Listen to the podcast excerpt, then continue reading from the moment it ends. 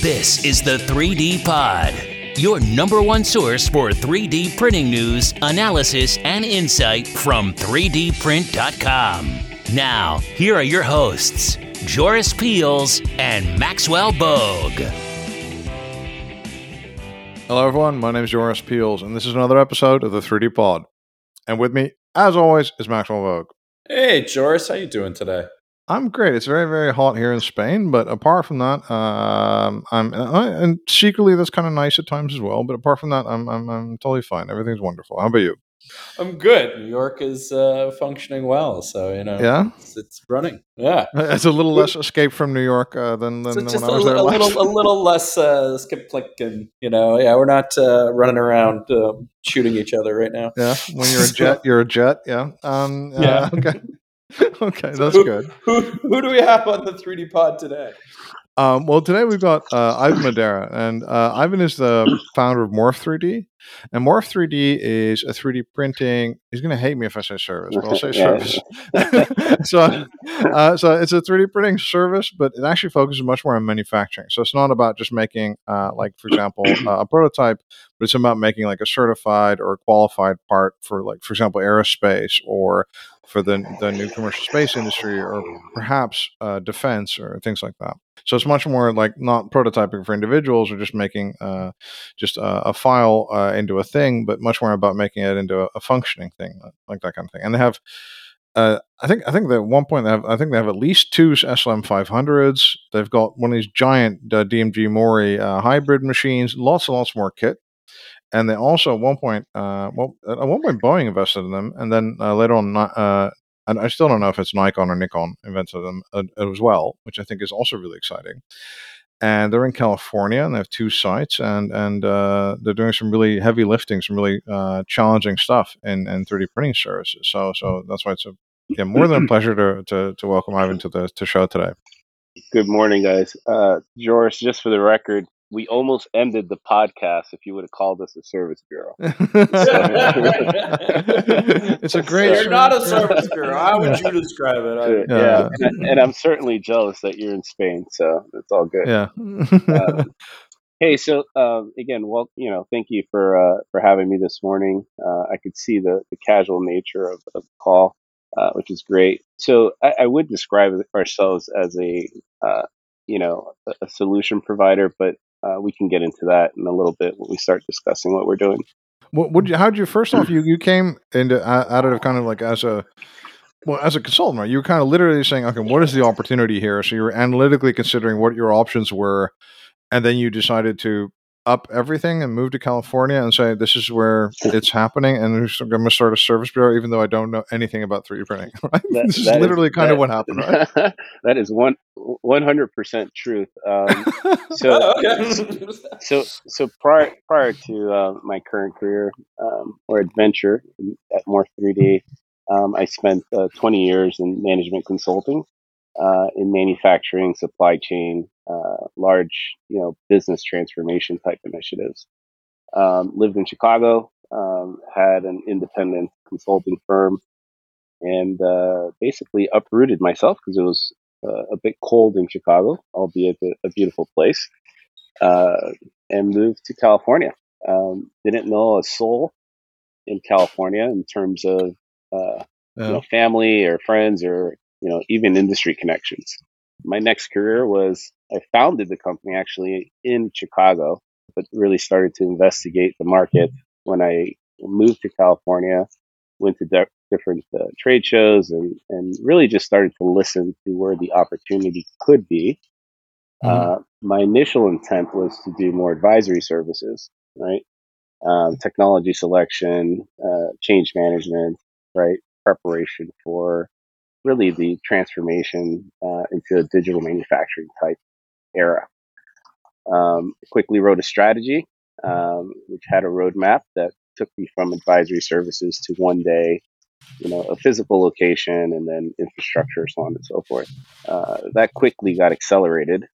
Um, living in California and talking to you know tons of folks in the aerospace defense market who had uh, demand or a need for uh, this type of uh, technology. And and so why is okay? So the well, Lockheed has a bunch of stuff in California, right?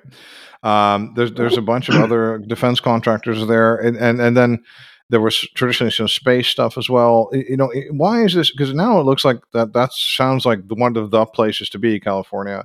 But but at the time, I don't think it was like eight, ten years ago or something like that, right? It wasn't that yeah. prevalent, at least for a lot of people, that California was going to be this actual manufacturing tech hub for for for for for additive, right? Yeah, I would say so. I mean, eight years ago, I think you know the folks that I, I did speak to were all PhD material scientists, right? Um, so it was a very different landscape. But there were still folks making things, or at least uh, trying to make things using uh, prototypes or Pathfinder parts um, to see if, if, additive manufacturing was going to be a technology uh, for future use. You know, we did some things right the first couple of years. Uh, Melissa Orme was my CTO. She was employee number two. Um, and she and I, you know, constructed a strategy with you know the material development side of things, and uh, we were able to get into Boeing, um, mm-hmm. got on their spec, and you know we're able to do some some great things there. And as you mentioned, I like uh, I like that you say like like that you said that we were able to get in Boeing, yes, which is doable, a lot of hard work, and then you just said we got on their spec. You're like a sentence later, which is like almost impossible, and there's a ton of work, and and and, and it means essentially you're, you're you qualify for the company and you're in a catalog of sorts, right? so that other parts of the company can use you, right? Uh, that's correct. right? I mean, for yeah. the for the most part, we it was with the Space and Defense Group out of El Segundo, and um, you know, uh, as with everybody uh, in this space, you know, it's it's a it's a capital intensive business. Uh, when I started the business itself, um, I was self funded um, which which is uh, another story in itself, another couple episodes um, of, of, how we got to where we're at. But um, you know, HorizonX made an investment in us um, at at that time, as well as AM Global, which is uh, EOS. All right, uh, and that was back in uh, uh, 2018. Um, so that really, you know, cemented um, ourselves in the industry and, and what we're doing today. Yeah. So uh, AM, AM Global Holding is a holding company, which is then it's it's it's uh, it itself is a part of the Langer Group, which is owned by the Langer family. Uh, that is correct. And, and, and it's, it's, so it's next to EOS, let's say, uh, under the same holding. That is correct. Just, uh, along with parts of AM Ventures and stuff like that. Just, just Sorry, an idea. Yeah, yeah, yeah I'm just, I'm curious, just based on like the geographical aspect of this. Like, are you you're in Southern California? I assume, like that in the Los Angeles area. Yeah, I'm in. The, is, we're currently in the Los Angeles area, and our new facility is being launched in Long Beach. Are you seeing that's where a lot of the actual physical manufacturing is is starting to set up in, in the Southern California versus the Silicon Valley? You know, attempts um, at this. Yeah, well, two two different things, right? So when you're talking about uh, design and, and manufacturing engineering uh, and the like, um, there's a, a, a huge uh, swell happening here, uh, primarily because of the new space industry, mm-hmm. right?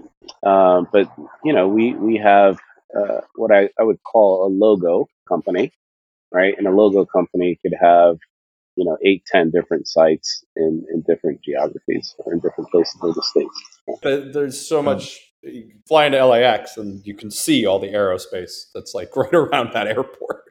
Um, so that makes sense. Hmm. Yep, no doubt. And then, and then, so I'm, I'm a bit curious. How did you actually end up like? So you're a consultant. Why did you hmm. in Gold's? If you know about this, you you know not to buy the machine. Why did you buy the right? machine? That's why I'm laughing. Yeah. Um, yeah. Well, we don't have machines, right? We have the little desktop ones at home. That's all. yeah. Well, the, the, the reality is that you know a, a lot of our customers uh, today um, said, "Hey, this is great that you know you, you want to consult, but how can you consult if you don't actually have or own the technology?" Hmm. Um, and uh, okay, I said, "Well, do I have enough cash in the account to actually go do that?" And the answer was no. Um, so we, you know, we partnered. We we pitched something to EOS and and had an arrangement, and um, you know, they really set us up initially. I put the infrastructure in place to support that. Um, but, you know, the conversation completely uh, changes when you actually own the technology, and it becomes more about the process, right? Um, and that's really where I lived uh, in the consulting world was around process, right? Uh, business process, um, manufacturing process, supply chain, um, and that level of transformation. So it was quite easy for me um, and I was quite familiar with different advanced manufacturing technologies. Um, so mm-hmm. just mm-hmm. understanding uh, what the life cycle should look like, uh, putting mm-hmm. methodologies, frameworks, right, um, and understanding that when you do something once, you should know how you did it, and if something changed, you should also know what changed, when it changes, right, and what the impact and effects are. Um, so, you know, that for me was was easy. That was the easy part, right? Um, the stabilization of the technology um, and configuration of a platform to meet specific requirements is really where uh, Melissa came into play. Um, so between the two of us, we had uh, a pretty solid framework uh, and methodology to deliver product. Okay, and and then how did you then like because th- yeah how did you get credibility? I mean, being like a two person team, how did you get credibility yeah. between, with, with, Northrop and with these guys? I mean, you're essentially you're there with like a, a laptop and, yeah. and, a PowerPoint slide, right? I mean, you know, sure, pretty much. Um, so um, look, there's no mistaking, right? Um, the the reality of credibility came through transparency. When the industry said, "Hey, you know, uh, my support structures and my orientation of a part is my IP, I laughed at that, right? Because I said that's not IP. Um, you know, you're you're simply trying to uh, get from point A to point B with the customer and continue the conversation. So I was very transparent. Hey, um, you know, your uh, I wouldn't say parameters, right? Because that, that wouldn't be the that's IP. Um, but you know, the way you do certain things um, how do you do it? And most mm-hmm. customers wanted to know, they wanted to see it. Um, so mm-hmm. we became a very, very open and still are a very, very open and transparent company. Uh, mm-hmm. And in many ways, I didn't charge for things up front, right? Because to your point, uh, I had no credibility. Right? You had to earn, you had to earn that trust. Uh, it, it wasn't something that was given to you. Um, yeah. So we were super collaborative, super open. Um, uh, with the way we did things, and uh, you know, never never committed to, uh, well, not trying. Basically, we tried everything, right, and we did it with the customer, and they seemed to enjoy that. So our our sandbox was their sandbox, right? Mm-hmm. Um, I, I, wasn't offended if someone was smarter than us. And by the way, we were all mm-hmm. learning at the same time, quite mm-hmm. frankly, mm-hmm. right? So yeah, yeah. I think the difference for us was we had a pool of different people with different expectations, uh, which really accelerated our learning, right? And then our feedback um, to the next project, to the next project, to the next project. Because you have this thing, you have this uh, kind of, I don't know what it is, like a slogan or something like that. Coming forth from uh, nothing, anything is possible. Oh, what's the slogan? That, that, that's, that's it. no, because I, Google, I, I, I, I, Googled it. I Googled it. Well, fair enough. Yeah. Coming forth from nothing, anything is possible. And I Googled it, and it only returns to you. So you managed to made that up. oh, that's, a, that's, some good SEO there. Yeah. Uh, yeah. well, so, I mean, so, that, yeah. that, is, that, that is fact, right? I mean, if you think about you know, this the the launch of the company was a PowerPoint presentation and an, mm-hmm. an idea. And how many ideas are killed uh, because people tell you you can't do it? It's not possible. Ninety nine percent. Yeah, that's that's one hundred percent true, and hmm. um, that's not in my nature to. Uh, in fact, that fuels me. You know, somebody says it can't be done, um, and that's why we're at where we're at today. And how did you go then? Did you did you then land some deals and programs, and that's when you got deeper and deeper into manufacturing, or? Uh, no, I in fact didn't land so many deals and programs, and that's okay. why I went deeper and deeper into the hole, right? Um, so, uh, yeah. I mean, let's let's you know, let's be real. You guys are, yeah. are, having a good time, so I think people need to understand that this is not easy, right? Um, mm-hmm. This is mm-hmm. very capital intensive. Um, it's not easy, um, and you can't mess up, right? Mm-hmm. Um, so one of the things that I was very, very careful with um, was to make sure that what we said we would do, we would actually do. And it wasn't the customer's fault if something went wrong. It was for us to learn from it, right, and to figure out how to resolve it. Um, and, and that resolve was really uh, what fueled where we're at today. So, from a program standpoint, yes, we won programs very early on. Uh, won't say with who, but you can imagine who, where we were doing flight critical hardware. And it didn't start with hundreds, it started with can you deliver five? Right. And if you can deliver five uh, in a conforming manner, great. That was your, you know, your ticket into the next game. Right. Okay, fantastic. You delivered five. Can you do 15 and deliver those 15 with a complete data package and everything that's required for a certified component?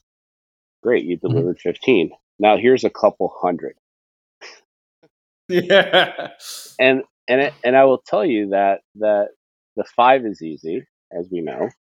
Um, could be right. The well, not the first one. It depends when you want it, right? Yeah, well, but, we get what you mean. Well, the, well, making it, five of something's a lot easier it, it, exactly, and then and it depends on the complexity. So the complexity of things went way up, right? Because we never gave up, right? If something failed, again, we we changed things on our own, we modified things on our own um, until we got it right, right? Uh, my team knows that I can't is not in our vocabulary. Many, many, many times people want to give up, but it's giving that extra percent, right, or that extra five minutes, um, which makes the difference between you know success and failure. Um, so getting to a couple hundred is a completely different ballgame, and we went through that pain, and I'm glad we went through that pain early on. Uh, because quite frankly, if we had not gone through the pain of scaling, I wouldn't have the strategy that we have today. So, so what is your strategy then? What is the what, oh, what are you guys a, gonna hope to do? What's the secret sauce? Yeah. What's the secret? No, look, it's it's really clear. So, you know, when you're when you're doing, uh, you know, fives, tens, if you really just go back a few years ago, we're talking single laser systems, right?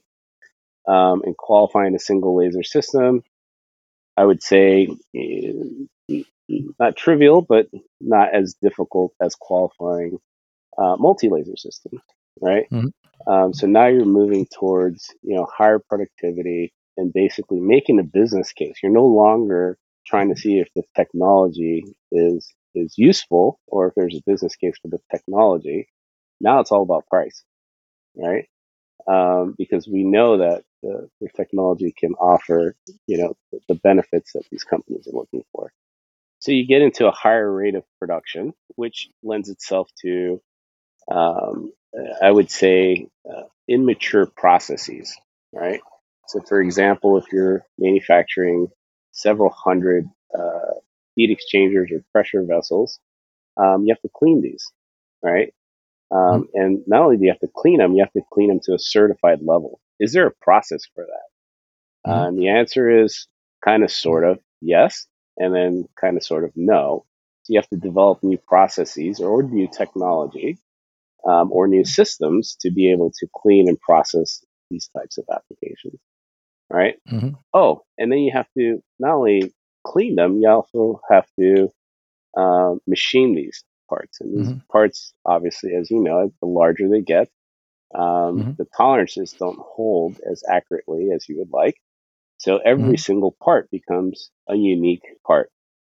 Mm-hmm. Um, so machining these parts becomes extremely complicated. And then you have these system by system, um, just nuances and variability. So stability of process, stability of, you know, of, of what you're doing and repeatability becomes a factor of X when you're doing hundreds of these, right? Mm-hmm. And oh, by the way, you still have a delivery schedule, okay, uh, that you have mm-hmm. to meet. So you compound that, and the complexity of you know delivering hundreds becomes very complex. Did we deliver? Yes. Were we late? Yes. but we learned a lot of things. And I think in the learning, I'll tell you what we did. Um, well, I realized I don't want to be a user of the technology anymore. And what does that mean? Well, that means I have to partner with the technology company um, so that when we talk about configuration management, stability of process, um, you know, repeat, repeatability, you know, from a system to system standpoint, um, integrating of tools, I have to do that with the equipment manufacturer. I can't do that alone, right?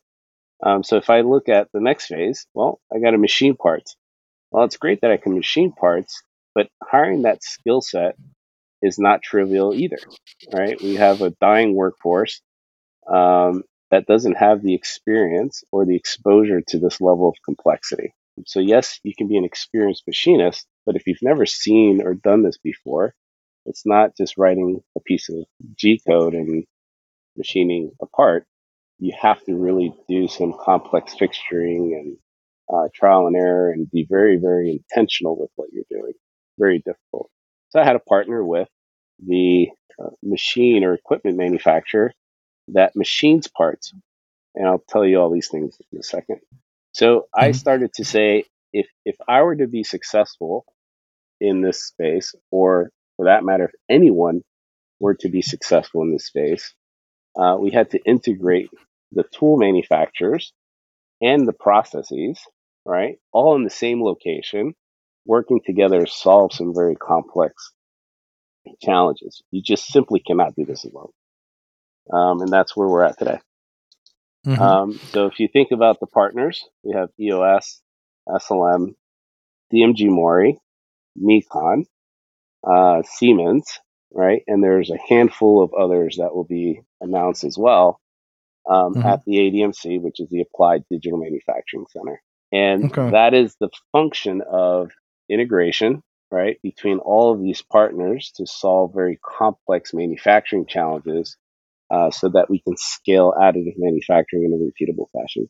And I, I, like this, but it must have been quite difficult, especially initially with EOS as an investor, to then say, hey, you know what? I'm also going to buy from SLM. You know, that kind of that must have been a bit of a, a difficult call, let's say. And then later on, then DMG is really well established in the machining world. They're uh, very, very new in the additive world. To bring them in there must have also like ruffled some feathers as well, right? Yeah, for sure. But you know, we all have the same goal. You know, mm-hmm. and mm-hmm. and if we look at where things are at today, there isn't one equipment manufacturer that can deliver the scale that the industry is looking for. And mm-hmm. our competitor is not EOS versus SLM or SLM versus DMG Mori or um, or others that we'll leave unnamed. Um, it's it's the traditional manufacturing, um, you know, casting, forging, machining, etc. But the reality is, I don't even look at it that way either. Um, that's not the competitive base either. Uh, the competitive base is is has nothing to do with that for me, the technology is about enablement of new product for the next generation of, you know, uh, warfighter or commercial airline or uh, space application or what have you, right? So, so this technology is about enablement of future products, not necessarily going backwards and competing with traditional manufacturing. So stuff you wouldn't be able to do in other worlds, right? 100 percent and I, am really interested in what I call the bus, which is like this is it's a DMG Mori a hybrid system, right? Uh, now these hybrid systems have had a very spotty history and and additive because um, I'm not going to be mean or anything, but some of them were seemed to not really work really well, and some sure. of them seemed to they were pitched at kind of this conformal tool cooling channels and molds kind mm-hmm. of thing, and then maybe wouldn't work really well in in that uh, respect. What are you hoping to do with this giant uh, uh hybrid machine? Well, I'll take a step back. Which technology uh, mm-hmm. doesn't work very well? All of them, right? I mean, so, I, I mean the, the, the, the reality is that, you know, you have a system, and I think this is what's important about what we're doing, is that w- we do have systems that, you know, when we talk about TRL levels, um, mm-hmm. they're they're not fully stable right? They're not a mm-hmm. machining center that that would be highly repeatable. Um, there there are variances, and that is the point of of you know of working with the equipment manufacturers to stabilize those processes. And then, as you can imagine, every part is different. Mm-hmm. Um, mm-hmm. And the expectation is that every part be accurately, you know, accurate and meet uh, the requirements of the customer. So what we're what we're looking for is the same thing our customers are, right? Enablement. Mm-hmm. They're they're trying to enable certain products that are much larger, uh, mm-hmm. whereby hybrid manufacturing is, you know, a technology that can get them there.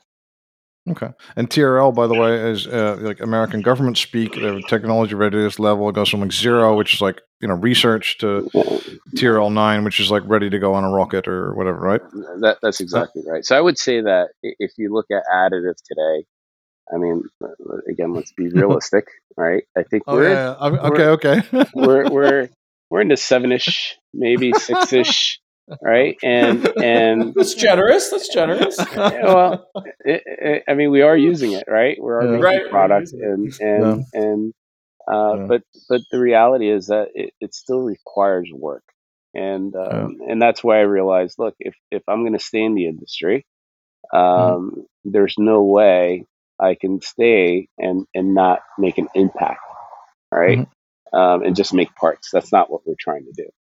So mm-hmm. with with these partners, my goal, right, and I think you've kind of said this earlier, my goal is not to make parts.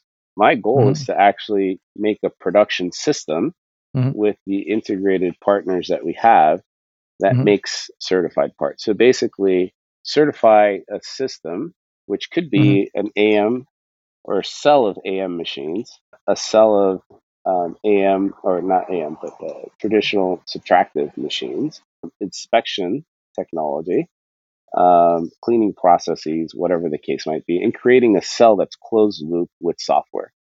Mm-hmm. Um, mm-hmm.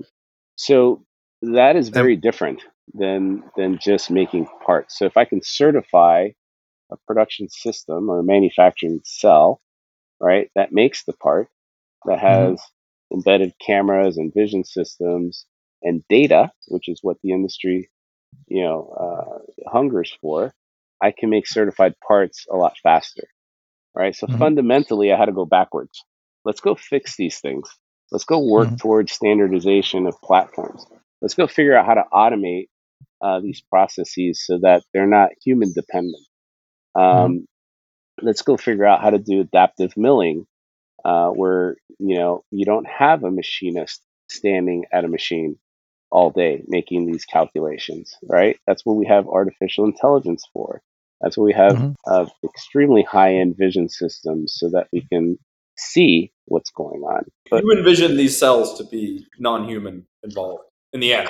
I would say over time, in the next three to five years, um, I will tell you that we have a particular program right now that um, we're doing this very thing, right? Um, it's a cell of uh, you know, well, I'll, I'll, share it at some point, but we have a cell of four EOS machines and a cell of two um, SLM machines. So there's six machines in this particular cell for one customer. Um, and we're scaling, you know, from a couple hundred this month to a couple thousand by 2024. And mm-hmm. these components require handling of the part. So they require special handling because it's a, it's a sensitive part. Um, so think of this: it requires special handling off the machine. When you remove the part from the machine, I have to make sure that the operator didn't damage it. So it mm-hmm. requires mm-hmm. vision systems to make sure that you know the as printed condition um, is within tolerance. Okay. Um, and then I move to operation to operation. That operation movement is either going to be on a conveyor system or some sort of uh, you know, robot or cobot. Okay. Mm-hmm. It also has, uh, you know, inserts, uh, several hundred of them. Um, so it's a pick and place type uh, scenario. So you need high precision vision systems with a robot to pick and place. And, you know, and then there's testing and so on and so forth. So if you think about what I'm talking about, I'm no longer just making an additive part. I'm delivering an end product solution that mm-hmm. that really enables a platform to to go. Otherwise, if you can't manufacture this one critical component, the platform that was sold will never function. So again, fundamentally, there's a lot of integration there and automation. We'll have AGVs on these systems uh, to transport and closed loop powder management, which we'll release in a couple months here, so you guys see what, what's going on there. Um, but we are really trying to take the operator out of the equation. Because let's face it, you think I'm going to scale uh, our site in California? The answer is no. The the, the answer yeah, you're is going to move it to a, a cheaper labor location. It, it, it, exactly. And and when you say a cheaper labor, right, you also still need a high high tech labor pool, right? So that high tech labor pool somewhat has to be automated because if you do go to uh, a lower cost you know location, um, you might have um, you know a different labor pool, right? California has a huge amount of talent uh, that we should and can leverage uh, to be able to scale these platforms. Yeah. But I think it's interesting because then that opens up a couple of different ways of making money. You could then kind of try to get the industry to standardize mm-hmm. right. uh, on these these solutions. You could sell these solutions in some way, mm-hmm. or you could That's, use them to be able be be able to take on new assignments faster so, and do parts so faster. That's that's right. So Joris, all three. You're you're you're 100 percent spot on. So if we look at the the business model, right, um, is you know we're gonna there's a make, buy, or transfer. Um, so let me get into the the Nikon scenario for a second. Um, so Nikon made you know obviously an investment last year. They took the majority interest in the company, which has been extremely rewarding, right? So if you look at Morf3D, you know we went from a part manufacturer to a technology company. Um, and, and that shift in thinking, that shift in what we're doing is extremely important for the industry. Um, why do I say that? Well, we have capability that no other service company has. Um, when investment comes into the industry, most people just get money. Morf3D didn't just get money. Morf3D got technology right? And it's not just technology from what you would say is traditional on, you know, vision systems or CT or what have you. Nikon hasn't even scratched the surface yet with, or the industry hasn't seen what Nikon is up to. Um, and they have huge capabilities on the digital processing side that no one has seen yet, um, which is quite remarkable. Um, so now we can take these you know, uh, products that are in development and create unique um, manufacturing systems that have embedded, um, you know, inspection, in situ monitoring, you know, uh, and intelligence so that we're able to uh, make something quite special.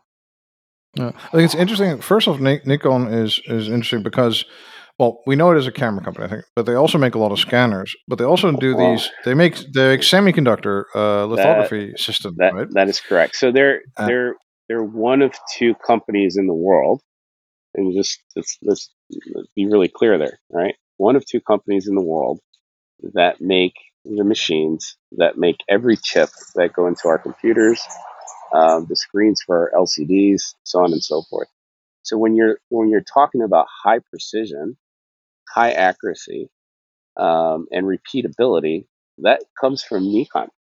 All right. So when we're looking at talking about uh, creating a production system that is closed loop, um, they've done it before. All right. So when we look at the consortium of partners, and and Nikon's there, they've lived this before uh, in developing solutions for the semiconductor industry. And the consortiums that were founded decades ago, they all worked together first, right? So they were competitors in the same room, right? Solutioning for Intel.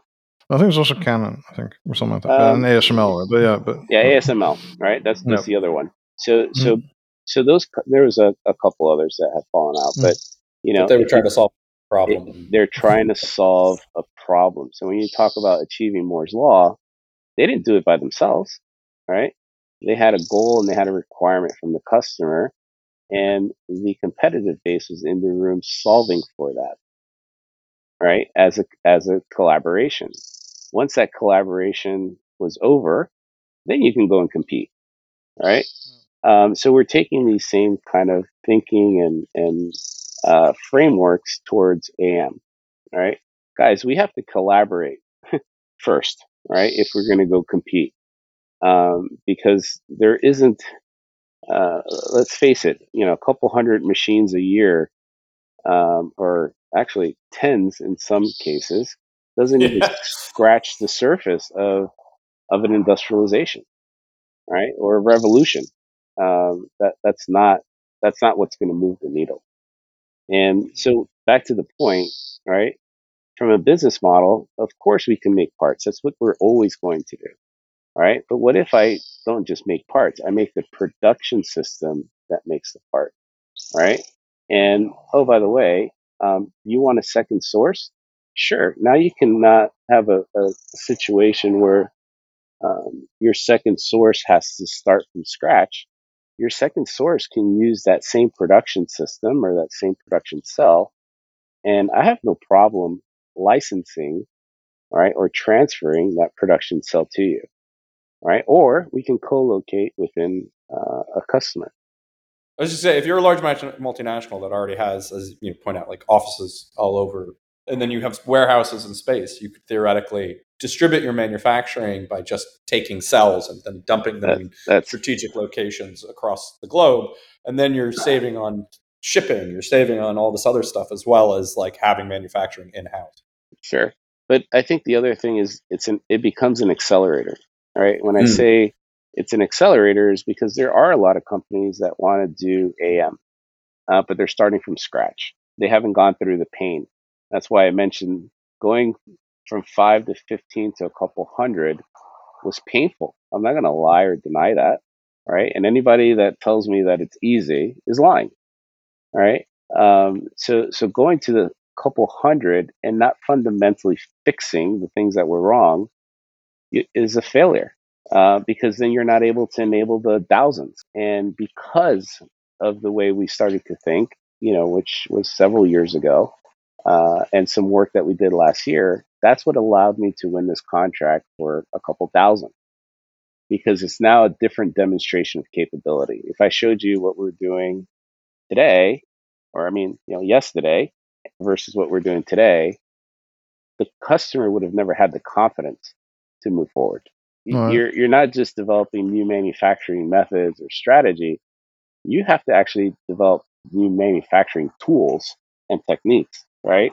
Uh, and write new software and do a lot of things that uh, that weren't available uh, several years back. So you have to literally look into the future, right? What does this look like, and come back, right? And then start to put those things in place. Yeah. I think I think it's a it's a brilliant thing. Uh, also, uh, it's a brilliant idea. I think because it, it could put you on a competitive, much better footing footing in the long run as well by sharing out your R&D costs. You would always have, be on the cutting edge because you can share out the costs between these cells that you sell or license or spread out to people. I think other people, if you don't do this, the, the converse thing is what happens if you don't do this?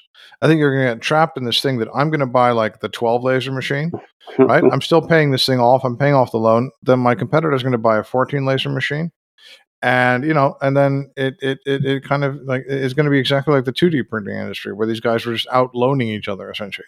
Well, um, I, I, Joris, I'll tell you that the, the way I looked at this was, um, you know, adding capacity and adding capability does not solve the problem. Right. Mm-hmm. Um, so to your point, you know, how many times does someone have to go back and raise money? How many times, uh, you know, does, does someone have to go out and take another loan? To your point, right, to scale internally, um, mm-hmm. that, that's nearly impossible. It's just it's a never-ending game, right? Uh, so mm-hmm. fundamentally, people have to come together right? And, and put their differences aside uh, and, and work to advance the market. And the mm-hmm. one thing I will say and will continue to say is that this isn't about me. This isn't about Morph 3D. This is about the industry, right? Of course, we have to um, make money and have a return because that's that's what we're in business for. Uh, but we're also looking to to revolutionize the way manufacturing is done in the future. Yeah, but in the same same way that Microsoft says this, right? Embrace, extend. Embrace, extend, extinguish. Right? Well, I'm no, I'm no, I'm no, I'm no Bill Gates. I'll tell you that. but um, so so so, what do you hope to achieve then? If we're looking at the next five years, where do you hope to get with this? Because well, uh, one one little technical thing is is, is everything going to be fully redundant? Does that mean like there's two software, there's two different cobots, there's two different kind of silicon depowdering things? You know, is it going to be like that, or are you Yeah. only going to make like the machines redundant? No, so what we have um, initially, right, this this one uh, production cell that we're enabling, uh, it'll be up and running um, like Q1 of, of next year. Um, so there's a lot of work that's been done even last year, uh, which again will be an announcement on some stuff that we've done. Um, but I, I hope to achieve a certified production cell, right? So uh, whereby instead of certifying the part at the end, um, it's certified in process, right? Meaning, Mhm. Uh, like I said, every operation, you know, there's a vision system or, or some sort of in situ monitoring where that data, right, and those data points um, are correlated to the physical, right? to the digital to the physical, and and and going back and forth over the next couple of years, so that we can rely on the digital data, right, to be just as good as the physical. Um, Okay. and that's going to take it's going to take a lot of time, right? Um, and a Mhm. lot of energy. But at the end of the day, we've got the right people in place to go do that, and the right companies. Yeah, because the interesting thing is that then you'll be able to qualify much faster with two different Uh, systems, right? There, Right. there you go. It doesn't then- matter. The system shouldn't matter, right? And, and if you hear what I said earlier, Good luck with that, and good luck with. Yeah, I know. I Well- But it should. but that's that. But but if you look at what we're doing today, it's it's ludicrous, right? Every Yeah. every Okay. system is.